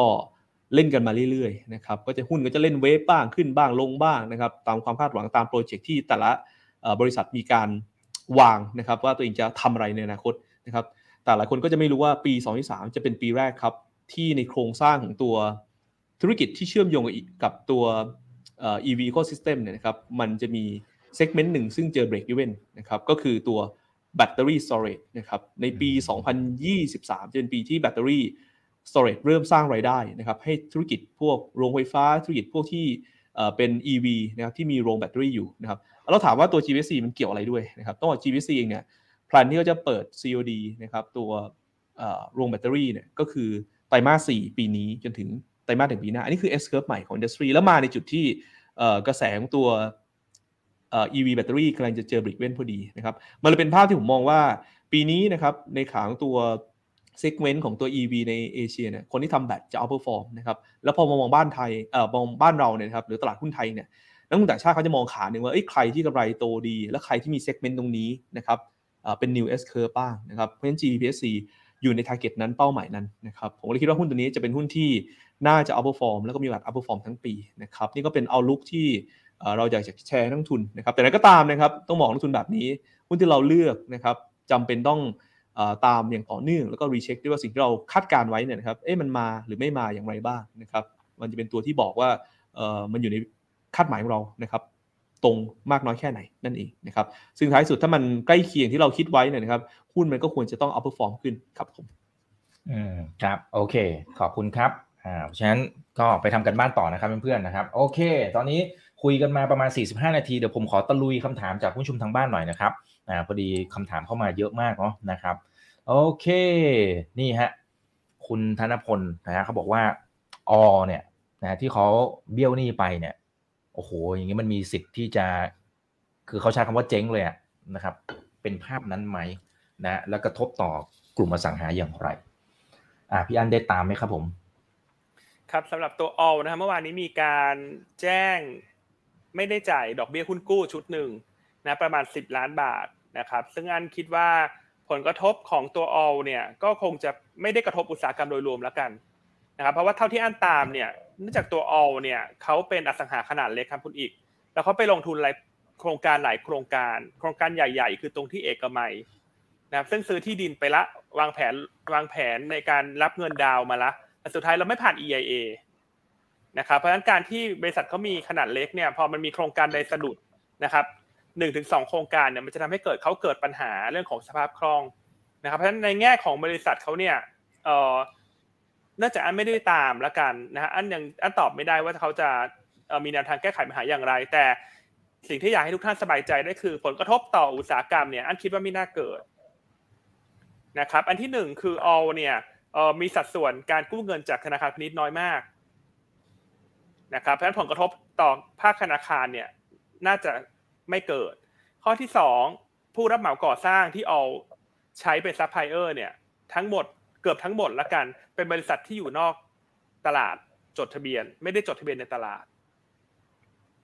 นะครับถ้าหุ้นกลุ่มอสังหาริมทรัพย์ ปรับตัวลงมาจากข่าวดังกล่าวเนี่ยอันแนะนำให้เข้าซื้อ เพราะอะไร เพราะว่าอันนี้มันสะท้อนให้เห็นว่าผู้ประกอบการที่เป็นรายเล็กเนี่ยจะค่อยๆหายไปครับคุณอีก นะครับเพราะว่าฐานะการเงินอ่อนแอดอกเบี้ยขาขึ้นใช่ไหมครับนั่นหมายความว่าคนที่เป็นรายใหญ่มีความแข็งแกร่งก็จะอยู่รอด แล้วก็จะกินมาเก็ตแชร์รายเล็กไปเรื่อยๆนะครับเพราะฉะนั้นอันคิดว่าไม่ได้กระทบต่อภาพของอุตสาหกรรมโดยรวมสำหรับกรณีของตัว all ครับอืมครับอ่าโอเคนะครับแต่วันนี้ก็เห็นเซนติเมนต์นะครับไปที่ตัวอื่นในกลุ่มอสังหาบ้างเล็กน้อยนะครับเพราะฉะนั้นเฝ้าติดตามกันนะครับ โอเคนะเออตึ๊ดตึ๊ดหาพี่อ้วนเข้ามาด้วย พี่อ้วนบอกว่าสุดยอดทั้งพี่อั้นแล้วก็พี่เอสนะ ฟังแล้วลุกไปไหนไม่ได้เลยครับทำไมครับพี่อ้วนขาชาหรือเปล่าหรือยังไง เลยลุกไม่ได้ เดี๋ยวเดี๋ยวชวนมานะพี่อ้วนนะครับ โอเคอ่าเดี๋ยวขอดูหน่อยนะอ่าคุณเบนบอกว่าช่วยเขียนชื่อหุ้นแปะไว้ด้วยโอเคเดี๋ยวเดี๋ยวตอนท้ายเดี๋ยวผมจะทวนให้อีกทีหนึ่งแล้วกันนะครับ โอเคตึ๊ดตึ๊ดตึ๊ดตึ๊ดไปไหนละนะครับ นี่เขาบอกว่าเฮ้ธนาคารตัวเล็กล่ะครับ ยังถือว่าน่าสนใจไหม นะครับคุณภูพระนะครับนะฮะอ่าเช่น TTB อ่าพี่พี่เอสได้ตามไหมครับผม ครับ จริงๆ กลุ่มธนาคารเนี่ยต้องบอกว่าเออเป็นอะไรที่น่าจะมีโอกาสนะครับ ที่จะ outperform นะครับอ่าเป็นรายตัวเลย เพราะว่าสถานการณ์ตอนนี้เนี่ยภาพของตัวการปรับขึ้นนะครับอัตราดอกเบี้ยเงินกู้นะครับก็โดยเฉลี่ยก็ 0.4%ก็ปรับขึ้นกันเกือบทั้งหมดนะครับเพราะฉะนั้นเป็นปีที่ ในแง่ของตัวนิมนะครับหรือว่าส่วนต่างดอกเบี้ยรับสุทธิเนี่ยก็น่าจะกว้างขึ้น อันที่2เนี่ยผมคิดว่าเทรนด์ของเศรษฐกิจไทยเนี่ยนะครับอาจจะฟื้นตัวเร่งขึ้นนะครับจากความเชื่อมั่นโดยรวมนะครับเรื่องตัวสภาพคล่องที่อาจจะดีขึ้นจากการท่องเที่ยวด้วยเนี่ยนะครับก็น่าจะทำให้ตัวแนวโน้มสินเชื่อเองน่าจะมีโอกาสเร่งขึ้นนะครับแต่ทีนี้ท่านเองก็ต้องค่อยๆดูครับว่าสถานการณ์ต่างๆเหล่านี้มันเกิดขึ้นต่อเนื่อง แล้วก็ไม่สะดุดหรือเปล่านะครับจากการที่เรากำลังจะรับนะครับ นักท่องเที่ยวจีนเข้ามาแบบแบบเร่งตัวนะครับเพราะฉะนั้นถามว่าโอกาสของกลุ่มธนาคารไปได้หมดไหมจริงผมมองว่าไปได้เกือบทุกตัวนะครับจริงๆ ตอนนี้เรตติ้งของตัวกลุ่มธนาคารของเราเนี่ยซึ่ง sector เรา bullish อยู่แล้วเนี่ยนะครับซื้อทุกตัวนะครับยกเว้นตัวเดียวนะครับคือตัวที่คุณถามมานี่แหละ ก็คือตัว TTB นะครับที่ analyst เราอาจจะมอง conservative หน่อยก็ให้เป็นโฮนะครับก็มองว่าราคาหุ้นก่อนหน้าเนี้ย ขึ้นมาค่อนข้างเยอะนะครับตัวนี้ให้แฟร์อยู่ที่ 1 บาท5อ่า45 นะครับ แต่ตัวอื่นเนี่ยเรตติ้ง buy หมดเลยนะ แบงก์เทพเอง 180 บาทนะครับ target price K-Bank 190 นะครับ แล้วก็อย่างตัวทิสโก้125 บาทนะครับ SCB 155 นะครับ ก็ preview earning Q4 ทุกตัวนะครับ ที่เราทำตอนนี้ BBL เอย TTB เอย เกียรตินาคินเอยทิสโก้เอย คือมองโตเยียนเยียหมดนะครับ แล้วก็ โต Q&Q หมดเช่นกันนะครับเพียงแต่ว่า TTB กับเกียรตินาคินเนี่ยอาจจะโต Q&Q น้อยหน่อยประมาณสัก1%ในคาดการณ์ของเรา คนที่โต Q&Q มากสุดตอนนี้ที่เราคาดการณ์อยู่ก็คือตัวแบงก์กรุงเทพนะครับจะโตได้ถึง7%นะครับก็เห็นว่าโครงสร้าง e a r n i n g ของตัวแบงก์มาดีกันหมดนะครับในในรอบนี้ที่เราคาดการณ์อยู่ตอนนี้ครับผมอืมครับโอเคครับ ขอบคุณครับ คุณนนทิพัฒน์บอกว่าทำไมพี่สถาบันเนี่ยเขย่าตลาดลงมาอยู่เหมือนกันนะครับ เกี่ยวข้องกับ LTF ไหมนะครับพี่อันมองอย่างไรครับ ครับอันคาดว่าส่วนหนึ่งก็อาจจะเกี่ยวละกันนะครับเพราะว่าโดยปกติเนี่ยสัปดาห์แรกของเดือนมกราคมเนี่ยจะมีนักลงทุนบางส่วนที่เขาซื้อกองทุนเพื่อที่จะเอาประโยชน์ทางภาษีเป็นหลักนะครับ ซึ่งพอครบกำหนดแล้วเนี่ยเขาก็จะมีการขายออก แต่ว่าอีกเหตุผลหนึ่งเนี่ยอันเชื่อว่าเอ่อที่ทำให้นักทุนสถาบันผันผวนมากเนี่ย เพราะว่าเดลต้าคุณอีก คือต้องบอกว่าเดลต้าเนี่ยมันเป็นเป็นตัวป่วนในมุมมองของนักทุนสถาบันนะคือวันไหนถ้าเดลต้าขึ้นขึ้นขึ้นขึ้นขึ้นแล้วคุณเห็นสถาบันออกมาซีดวันซื้อเนี่ย คุณไม่ต้องแปลกใจเลย เพราะว่าเขาเป็นหุ้นที่ Market Cap อันดับหนึ่งสองสามอะเพราะฉะนั้น weight เขาเยอะมากเพราะฉะนั้นเวลาหุ้นเขาขึ้นเนี่ย สถาบันที่ลงทุนตาม index เนี่ย อาจจะต้องรีบซื้อตาม เพื่อที่จะเกาะ benchmark เพราะฉะนั้นในทางกลับกันเนี่ยเมื่อเดลต้าลงเนี่ย สถาบันก็จะต้องลดน้ำหนักลงเช่นกัน ดังนั้นถ้าเราดูวันเนี้ยที่สถาบันเป็นฝั่งขายแล้วเดลต้าลงเนี่ย อันว่าส่วนหนึ่งเนี่ยเกิดจากหุ้นเดลต้าที่ปรับตัวลงนะครับทำให้เขามีการลดน้ำหนักตามลงมานะครับ แล้วก็เรื่องของกองทุนทางภาษีก็อาจจะมีมีส่วนองค์ประกอบหนึ่งด้วย แต่อย่างไรก็ตามอันเชื่อว่าปีนี้เนี่ยสถาบันไม่น่าจะมีการลดพอร์ตลงอย่างมีนัยสำคัญแล้ว เพราะปีที่แล้วเนี่ยสถาบันขายสุทธิประมาณ 1.4 แสนล้านบาทนะครับเพราะฉะนั้นถ้าฝัน ต่างชาติฟันโฟยังคงขยับขึ้นต่อนะเชื่อว่าพี่พี่สถาบันเนี่ยมองเห็นภาพเดียวกันแหละ ว่าปีนี้เศรษฐกิจไทยเนี่ยฟื้นตัวนะครับแล้วก็การท่องเที่ยวกลับมาเงินบาทแข็งเนี่ยยังไงก็ตามเทรนปีนี้เชื่อว่าภาพในไตรมาสหนึ่งเนี่ยนักลงทุนสถาบันน่าจะกลับมาเป็นฝั่งซื้อสุทธินะครับ อืมอืมครับ อ่า โอเค ลุ้นกันหน่อยนะครับ ปีที่แล้วเนี่ย พี่แกก็ขายไปพอสมควรนะครับ โอเคนะฮะอ่าหลายคนเป็นแฟนคลับทั้งสองท่านเลยนะ ติดตามคุณหญิงอั้นอ่าแกเป็นคุณหญิงแล้วนะครับนะแล้วก็แล้วก็คุณชายเอ็ดดี้นะครับผมโอเคอ่าทักทายกันนะครับ 1,700 ท่านนะครับ กดไลค์กดแชร์กันเยอะๆครับผม โอเคอ่ามี 3 ท่านถามเข้ามาพี่เอสประกันนะครับ จริงๆเขาระบุมาแล้วว่าเป็น TLI มันเกิดอะไรขึ้นนะฮะนี่ไม่รู้ว่า new low หรือเปล่าเดี๋ยวผมเดี๋ยวผมจะกดดูให้นะครับเอ่อ มีแรงขายหนักพอสมควรทั้งๆที่ผลประกอบการมันก็ไม่ควรจะแย่หรือเปล่านะฮะครับก็เดี๋ยววันนี้ผมเสริมข้อมูลให้ให้คุณพาโดนนิดนึงก่อนเนาะอ่าก็ได้ปีครับนี้มันปี 2023 ใช่ไหมครับ ก็ LTF ที่กำหนดขาย ก็อ่าก็คือปี 2017 นะครับ ก้อนเนี่ยเอาเมาส์มันประมาณ 50,000 ล้านเลยนะครับ ประมาณ 50,000 ล้าน ต้นทุนเฉลี่ย เล่าให้ฟังต้นทุนเฉลี่ยนะครับ อยู่ประมาณสัก 1,600นะครับ50จุด1,650จุดเออแล้วสิ่งที่อยากจะบอกคือโครงสร้าง1,650จุดตอนนั้นกับตอนนี้เนี่ยนะครับ ตอนเนี้ยมันมีหุ้นเดลต้าเข้ามาเยอะด้วยนะอืมนะครับเพราะฉะนั้นผมจะบอกจริงๆว่าจริงๆกองทุนตัวนั้นเองเนี่ยจริงๆมันก็ตามปกติรู้แหละนะครับว่าสัปดาห์แรกเป็นสัปดาห์ที่คนเร่งรีดีมกัน คือไถ่ถอนไถ่ถอนนะครับแต่ว่าถามว่าเลเวลของอินเด็กมันจูงใจมากน้อยแค่ไหน ก็ ไม่ค่อยจูงใจมาก มันเลยเป็นอะไรที่เจนว่าในคอไม่ค่อยพูดเรื่องนี้กันนะครับสักเท่าไหร่นะครับแล้วผมอาจก็จะเลยขาดทุนอยู่อะไรประมาณนี้เหรอครับใช่ไหมก็อาจจะอาจจะเอออาจจะไม่ไม่อยากขายนะครับเพราะมันอาจจะไม่ได้อ่า return นะครับที่เป็นบวกหรืออะไรอย่างเงี้ยนะครับแม้ว่าจะได้สิทธิ์ทางภาษีไปก่อนก็ตามนะครับอันนี้ก็เลยเสริมให้กับกับคุณพันธุ์นิดนึงส่วนกลับมาที่ประกันเองต้องบอกว่าจริง ๆ เนี่ย ก็น่าเสียดายนะครับ ก็น่าเสียดายที่ธุรกิจประกันบ้านเราเองเนี่ยไหลลงมาเรื่อยๆเลยนะครับไหลลงมาเรื่อยๆ ซึ่งต้องบอกว่าสวนทางนะ สถานการณ์ปัจจุบันเนี่ยถ้าเกิดใครไปดูหุ้นประกันต่างประเทศนะครับไม่ว่าจะเป็น AIA เอยผีงานเอยเนี่ยเดินหน้าขึ้นต่อเนื่องเลยนะครับ แล้วก็บางตัวก็คือทำไฮนะครับในรอบหลายเดือนเลยนะครับ แต่บ้านเราเองเนี่ย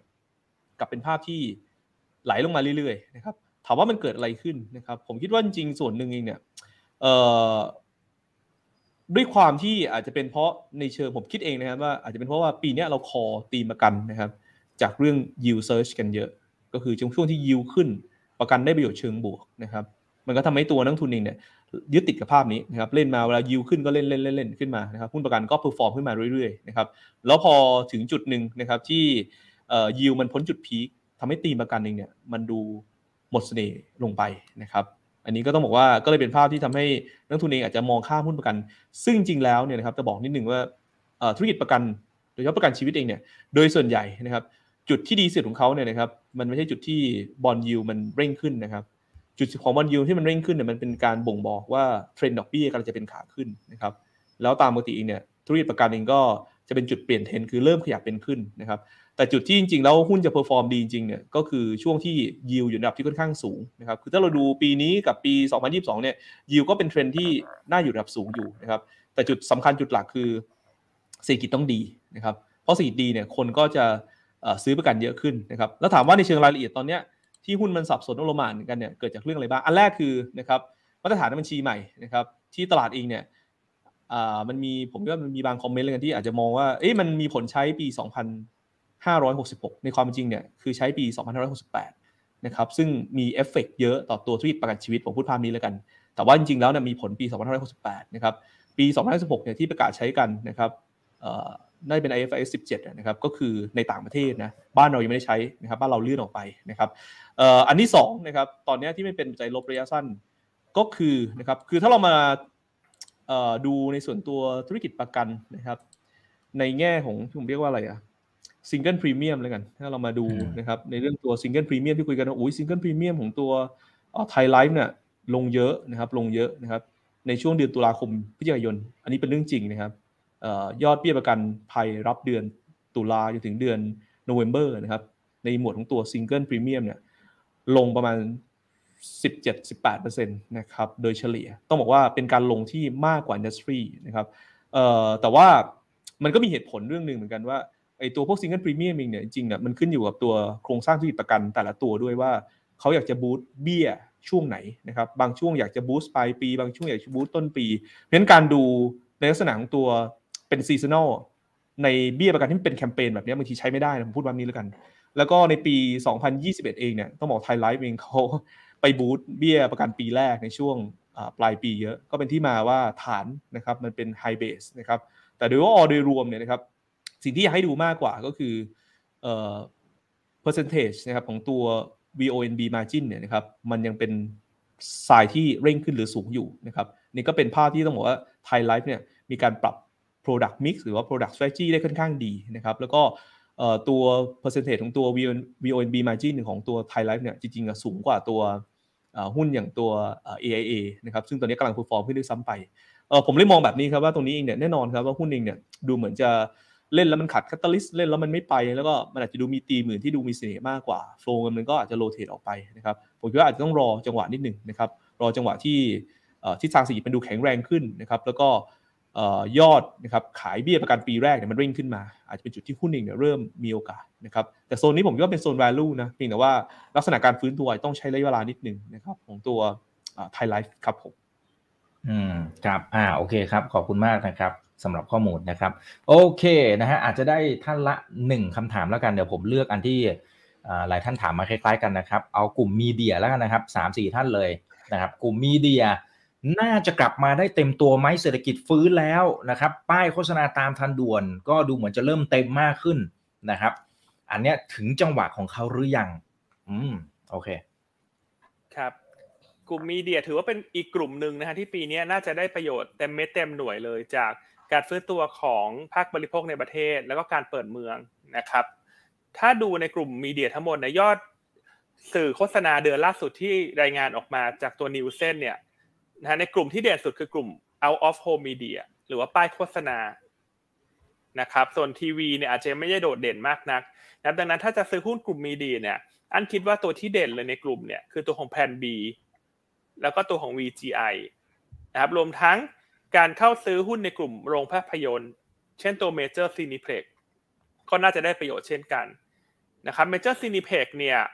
จริงๆ แล้วกำไรส่วนใหญ่เขาเนี่ยมาจาก การขายป๊อปคอร์นกับรายได้โฆษณา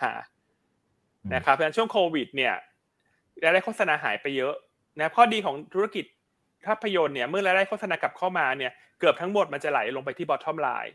เพราะว่าต้นทุนเป็น fixed cost นะครับเพราะฉะนั้นถ้ามองภาพของธุรกิจ media อันเชื่อว่าเป็นอีกกลุ่มหนึ่งที่ได้ประโยชน์จากเรื่องของโควิด ที่คลายตัวลงปีนี้นักท่องเที่ยวจีนกลับมา นะครับ แต่อาจจะไม่ใช่กลุ่มเลือกไม่ใช่กลุ่มแรก ๆ ที่ต่างชาติลงทุน เพราะฉะนั้นหุ้นเหล่านี้อาจจะต้องรอนิดนึงครับ รอให้กลุ่มแบงก์กลุ่มค้าปลีกลุ่มโรงไฟฟ้าสื่อสารขึ้นไปสักระยะหนึ่งก่อน หรืออินเด็กใกล้ๆสักพันเจ็ดเนี่ย อันเชื่อว่าเงินมันจะเริ่มหมุนวนมาหาหุ้นไซกลางไซเล็กมากขึ้นละนะครับ เพราะฉะนั้นก็คำตอบของอันคือเป็นกลุ่มที่สดใสในปีนี้กำไรน่าจะโตเด่นจากปีที่แล้วครับ อืมครับ โอเคครับ ขอบคุณมากนะครับ คุณ GM บอกว่าขอบคุณทั้งสองท่านนะครับ พี่ๆทั้งสองคนเนี่ยเตรียมตัวมาดีมากค่ะ เจ้าหญิงอั้นมาชูป้ายไฟนะคะ โอเคนะครับตึ๊ดตึ๊ดตึ๊ดตึ๊ดโอเค ขอดูอันสุดท้ายแล้วกันนะนะครับตระกูล J หมดอนาคตหรือยังอูใช้คำนี้เลยเหรอคุณยอดนะครับพี่เอสได้ติดตามไหมครับผม JMART JMT ซิงเกอร์ครับผม ครับ จริงต้องบอกว่า เราจะเห็นภาพหนึ่งว่าหุ้นที่เคย outperform นะครับในปี 2022 ในช่วงต้นปี ช่วงหลังก็อยู่ในจุดของการเซ็ตตัว แล้วก็กระแสการลงทุนตอนนี้นะครับรอบนี้เองดูเหมือนตลาดเองจะสวิชมาที่แบงค์นะครับมากกว่าไฟแนนซ์นะครับก็เห็นโครงสร้างนี้มาตั้งแต่ช่วง 3-4 เดือนที่ผ่านมานะครับก็ต้องบอกว่าในเชิง valuation เองก็ต้องยอมรับครับว่าหุ้นในกลุ่มธนาคารมันดู attractive กว่าในแง่ valuation ที่ดูถูก แล้วก็ประสบการมันเริ่มทำได้ดีขึ้นเรื่อยๆนะครับ เอ่อแต่ถามว่ากลุ่ม JMT j m a r นะครับอะไรพวกอะไรซิงเกอร์อะไรพวกนี้นะครับ มันดูหมดอนาคตยัง ผมว่าดูดูดูเป็นรายตัวไปนะครับ คือ j m a r เนี่ยผมมองเรื่องหนึ่งก็คือเอ่อในปี 2022 เองถึง 2023เองนะครับด้วยการที่ตั้งเป้าการเติบโตที่สูงนะครับผมว่าตลาดเองก็คงรอดูแล้วว่าปรการเนี่ยนะครับจะเติบโตได้มากน้อยแค่ไหนนะครับ แล้วก็ส่วนหนึ่งเอง การที่ธุรกิจเองนะครับเร่งซื้อธุรกิจต่างๆ เข้ามาเยอะขึ้นเนี่ยนะครับ แน่นอนนักทุนก็จะมองในเรื่องตัวเอ๊ะมันจะเป็นการซื้อที่เป็น best deal ทุกอันไหมนะครับเพราะฉะนั้นจุดสุดท้ายของ JMart ก็คือ earning ต้อง improve ขึ้นนะครับว่าไอ้ดีลแต่ละดีลที่ซื้อมาเนี่ยเอ่อ segment ของการทำรายได้ต่างๆ มันทำได้ดีจริงๆนะครับเมื่อนั้นหุ้นถึงจะกลับมาได้นะครับแต่อีกตัวหนึ่งที่ผมคิดว่าจริงๆมันยังไปได้ค่อนข้างดีอยู่นะก็คือตัวตัว JMT นะครับเพราะว่าในเชิงตัวผลประกอบการเองเนี่ย ยังเห็นเทรนด์ของการเติบโตที่สูง แล้วก็พอชั่นของตัวก้อนหนี้ใหม่ๆ ที่จะมีการขายออกมาเนี่ยก็ยังคงอยู่ในสัดส่วนที่สูงอยู่นะครับเพียงแต่ว่าหุ้นเองตอนนี้ต้องบอกว่าในแง่ธีมแหละนะครับตลาดเองเล่นกับ sector นี้มาระยะหนึ่งเพราะฉะนั้นก็จะมีบางช่วงบางตอนที่หุ้นจะต้องไปดูธีมใหม่นะครับธีมที่มันดูสดกว่า อย่างเช่นพวก China reopening อะไรพวกนี้หรือว่าหุ้นที่ได้ประโยชน์จากการฟื้นตัวสีภายในพวกนั้นก็อาจจะเร่งขึ้นมาก่อนระยะหนึ่ง แล้วก็พอหุ้นพวกนี้ขึ้นไปถึงจุดที่มันเซ็ตตัวหุ้นลักษณะของตัว JMT ซึ่งผลประกอบการยังเติบโตดีอยู่ มันก็จะมีการที่วนกลับมาแล้วก็ดึงโพชั่นขึ้นไปอีกนะครับ ส่วนซิงเกอร์เองเนี่ยผมต้องคิดว่าตลาดเองอาจจะเริ่มไม่แน่ใจนะครับว่าเอ๊ะพอขายตัว spin off บริษัทลูกออกมาเนี่ยถ้าจะเล่นกับตัวพวกสินเชื่อพวก leasing นะครับหรือว่าพวกธีม farm income เนี่ยควรจะไปโฟกัสที่บริษัทลูกนะครับ SGC หรือว่าตัวซิงเกอร์มากกว่ากันนะครับซึ่งดูเหมือนว่ากระแสเองเนี่ย อาจจะไปโฟกัสที่ตัว SGC นะครับมันก็เลยทำให้หุ้นเองเนี่ยซิงเกอร์ตอนนี้อาจจะดูเป็นลักษณะการพักตัวลงมาหน่อยๆนะครับก็เป็นลักษณะพูดง่ายๆว่าถ้าซิงเกอร์จะขยับขึ้นก็ต้องเห็น SGC นะครับ earning ดีๆ แล้วก็ outperform ขึ้นไป แล้วก็ค่อยๆ ดึงซิงเกอร์ relative ขึ้นมานะครับจนกว่าซิงเกอร์เองจะเห็น S-curve ใหม่ๆ ที่จะมาเร่งการเติบโตด้วยตัวของเขาเองนะครับไม่ใช่ part ที่มัน pass through จากตัว SGC แบบนี้นะครับงั้นโดยภาพรวมผมคิดว่าในปี 2023 มันมีธีมของ farm income เนี่ยนะครับที่มันซ่อนอยู่ แล้วก็รอจังหวะอยู่เหมือนกัน ก็อาจจะมีรอบที่กลับขึ้นมานะครับก็คงรอจังหวะและโอกาสกันไปนะครับแต่ทั้งนี้ทั้งนั้นเองเนี่ยระหว่างทางเราต้องประเมินนะครับในเรื่องตัวทิศทางผลประกอบการอย่างต่อเนื่องด้วยว่าสิ่งที่ตลาดมองทำได้ตามเป้าไหมถ้าทำได้ตามเป้าเนี่ยราคาหุ้นควรต้องรีเฟกนะครับอย่างที่ตลาดคิด แต่ถ้าเกิด e a r n i n g ออกมาแล้วต่ำเป้าทำได้ผิดหวังนะครับแน่นอนว่าหุ้นเองก็จะเป็นลักษณะนี้ครับก็อาจจะมีลักษณะการพักตัวหรือว่าย่อตัวลงมานะครับตามทิศทางของการนั่นเองครับผม อืมครับโอเคเอาแล้วครับ ก็คุยกันพอสมควรแล้วนะครับเมื่อสักครู่นี้ก็ทางผมก็มีแปะลงไปให้แล้วนะครับ ว่าตัว 3 หุ้นนะครับของพี่ๆทั้งสองท่านเนี่ยที่เลือกมาเนี่ยคือตัวไหนบ้างยังไงไปดูย้อนหลังกันได้นะครับ โอเค ขอให้ฝากทิ้งท้ายถึงเพื่อนๆนักทุนนะครับ แล้วก็อาจจะอวยพรฮะเอาเลิกเอาชัยหน่อยสำหรับต้นปีนี้นะครับ ยังอยู่กันล้นหลามนะครับ 2,000 ท่านเชิญพี่อันก่อนเลยครับ ครับก็ทิ้งท้ายนะครับ ก็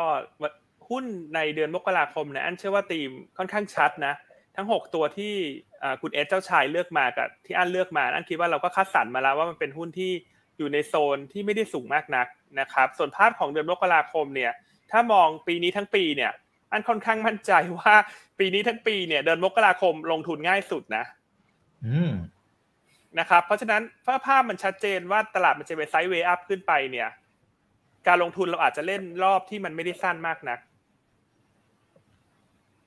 นะครับคืออาจจะซื้อถือนิดนึงเลทเลทโปรฟิตรันนิดนึงนะครับเพราะว่าถ้าตลาดผันผวนหนักเนี่ยการเล่นสั้นมันจะเป็นตลาดที่เราได้ return ที่ดีกว่า แต่ถ้าตลาดมันเป็นเทรนด์ชัดเจนว่าขาขึ้น fund flow จะเข้ามีเรื่อง e a r n i n g เรื่องเงินปันผลเนี่ยอันคิดว่าซื้อถือทำรอบสักนิดหนึ่งนะครับแล้วอาจจะไปรอขายเมื่อประกาศงบประกาศปันผลตรงนั้นสักหนึ่งรอบนะครับเพราะว่าปัญหาคือเวลาตลาดมันเป็นเทรนด์ขึ้นชัดอย่างเงี้ย พอขายแล้วมันไม่ลงมาต่ำกว่าเดิมที่เราเราขายเนี่ยนักลงทุนบุคคลมักจะไม่กล้าซื้อคืนนะคุณอีกแล้วข้อเสียคือตัวที่เราชอบแล้วมันดีเนี่ยพอเราไม่กล้าซื้อคืนเราจะกลายเป็นว่าเราจะไปซื้อตัวอะไรไม่รู้ในตลาดที่มันยังไม่ขึ้น ซึ่งมาทำให้มันเสียโอกาสในการลงทุนนะครับ เพราะฉะนั้นนั่นเลยคิดว่าสิ่งที่อยากจะฝากไว้ในเดือนมกราคมเนี่ยอันคิดว่าเน้น ซื้อถือนิดนึงเลทโปรฟิตรันนิดนึงทำรอบนิดนึง ตลาดขึ้นไปสักพันเจ็ดร้อยยี่สิบขึ้นไปแถวๆนั้น ถึงจะเป็นโซนที่ขายทำกำไร อย่าใจร้อนสำหรับตลาดเดือนมกราคมครับ ฝากไว้เท่านี้ครับ ครับ ขอบคุณครับ อ้าวพี่เอสครับ เชิญเลยครับ ครับจริงๆก็คิดเหมือนเหมือนคุณภาดลนะครับผมคิดว่ามันจะเป็นรอบที่ค่อนข้างดีของตลาดหุ้นไทยนะครับ แล้วก็ผมอาจจะคาดหวัง cycle ที่ยาวหน่อย ผมอยากเห็น cycle เนี้ยตลาดไปสักเดือนมีนาเมษานะครับ ต้องบอกว่าในช่วงก่อนหน้านี้ เราก็มองเวฟตลาดค่อนข้างจะใกล้เคียงนะครับแล้วถ้าเกิดรอบนี้มันเป็นอย่างที่คิดเองก็ต้องบอกว่าอาจจะเป็นรอบที่เรามีลุ้นหน่อย ก็อย่าลืมว่าเรายังมีเรื่องตัว election รออยู่เพราะฉะนั้นระหว่างทางตัวนี้นะครับผมว่ามีมีสองเรื่องที่ตลาดเองจะ collect ลงมานะครับเรื่องแรกก็คือเรื่องที่เกิดจากความเสี่ยงนะครับของการเปิดประเทศนะครับของจีน ถ้าเปิดปุ๊บแล้วตลาดไปกังวลนะครับไปกังวลเรื่องหนึ่งว่าเอ้ย ดูเหมือนผู้ติดเชื้อมันเร่งขึ้นนู่นนี่จะกลัวการล็อกดาวน์แล้วตลาดมันเล่นปรับลงมาแบบเนี้ยเอ่อต้องบอกว่าผมไม่แนะนำทุนว่าให้ใช้ประโยชน์ในการซื้อ ผมผมไม่คิดว่าตัวไชน่าเขาจะมาล็อกดาวน์อีกแล้วนะครับเพราะตอนนี้เขาแพลนก็คือเอ่อบูสต์เศรษฐกิจนะครับอันที่ 2 ก็คือเรื่องตัวเลขเศรษฐกิจสหรัฐนะครับถ้าการชะลอตัวลงเศรษฐกิจสหรัฐเองเนี่ยไม่ได้แรงมากเกินไปนะครับยังเป็นไปตามที่ตลาดคาดภาพที่เกิดมันก็คือจะเกิดภาพ mild recession นะครับผมไม่ดูตัว ISM manufacturing ไว้ก็ได้นะครับว่า ถ้าไม่ได้ลงดิ่งเร็วๆนะครับ หลุดระดับ 45 point นะครับ น่าจะอิมพลายได้ว่ายังเป็น mild recession อยู่ แต่ถ้าเกิดลึกกว่านั้นเองเนี่ยไอเนี้ยนะครับจะเป็นจุดที่ตลาดจะเสียโมเมนตัมนะครับ ให้พยายามตามดูเรื่องนี้แล้วกันนะครับ แต่ถ้าชะลอตัวลงตามตลาดคาดเราจะตลาดหุ้นสหรัฐดาวโจนส์พักฐานปรับฐาน หุ้นเทคปรับฐาน แต่หุ้นเอเชียโดยรวมอาจจะมีย่อบ้างนะครับให้ใช้หวะในการซื้อนะครับ เพราะโดยภาพรวมเนี่ย กระแสเงินตอนนี้นะครับมันเปลี่ยนทิศมาฝั่งเอเชีย แล้วก็จะเร่งขึ้นนะครับผมคิดว่าตลาดหุ้นไทยน่าจะเป็นทางที่ค่อนข้างดี แล้วเรามองภาพเดิมครับว่าปี 2023เนี่ยจะเป็นปีที่ดีของเอเชียนะครับแต่ว่ามันจะมีการเล่นเวฟนะครับถ้าเกิดใครจำไม่ได้ก็ลองกลับไปดูเทปเก่าๆที่ที่คุณพลเดินพูดไปก็ได้นะครับในช่วงก่อนเดี๋ยวนี้ เจ้าหญิงพูดชัดมากว่า เดี๋ยวมันจะมาไล่สลับกันนะช่วงนี้ก็จะเป็นไทยหรือว่า Southeast Asia นะครับอาจจะ X ตัวอินโดนีเซียระยะสั้นนะครับอาจจะดีกว่าหน่อยๆนะครับ แล้วเดี๋ยวมันก็จะเวียนไป North Asia อะไรพวกนี้นะครับที่อาจจะดูเร่งขึ้นดีขึ้นนะครับแต่โดยภาพรวมต้องบอกว่าเราน่าจะมีโอกาสที่ดีนะครับในการลงทุนปีนี้ แล้วก็น่าจะมีผลตอบแทนที่ดีนะครับ ผมก็ขออนุญาตอวยพรนักลงทุนนะครับมีความสุขตลอดปี 2023 แล้วกัน สวัสดีปีใหม่ครับผมครับ โอเคครับ ขอบคุณมากเลยนะครับ แล้วก็สวัสดีปีใหม่พี่ๆทั้งสองท่านด้วยนะครับ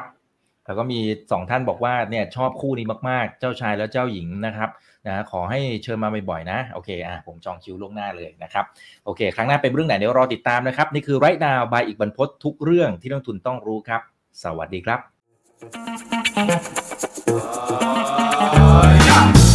ถ้าชื่นชอบคอนเทนต์แบบนี้อย่าลืมกดติดตามช่องทางอื่นๆด้วยนะครับ ไม่ว่าจะเป็น Facebook, YouTube, Line Official, Instagram และ Twitter จะได้ไม่พลาดการวิเคราะห์และมุมมองเศรษฐกิจ และการลงทุนดีๆ แบบนี้ครับ อย่าลืมนะครับว่าเริ่มต้นวันนี้ดีที่สุด ขอให้ทุกท่านโชคดี และมีอิสรภาพในการใช้ชีวิต ผมอีกบรรพฒนาเพิ่มสุขครับ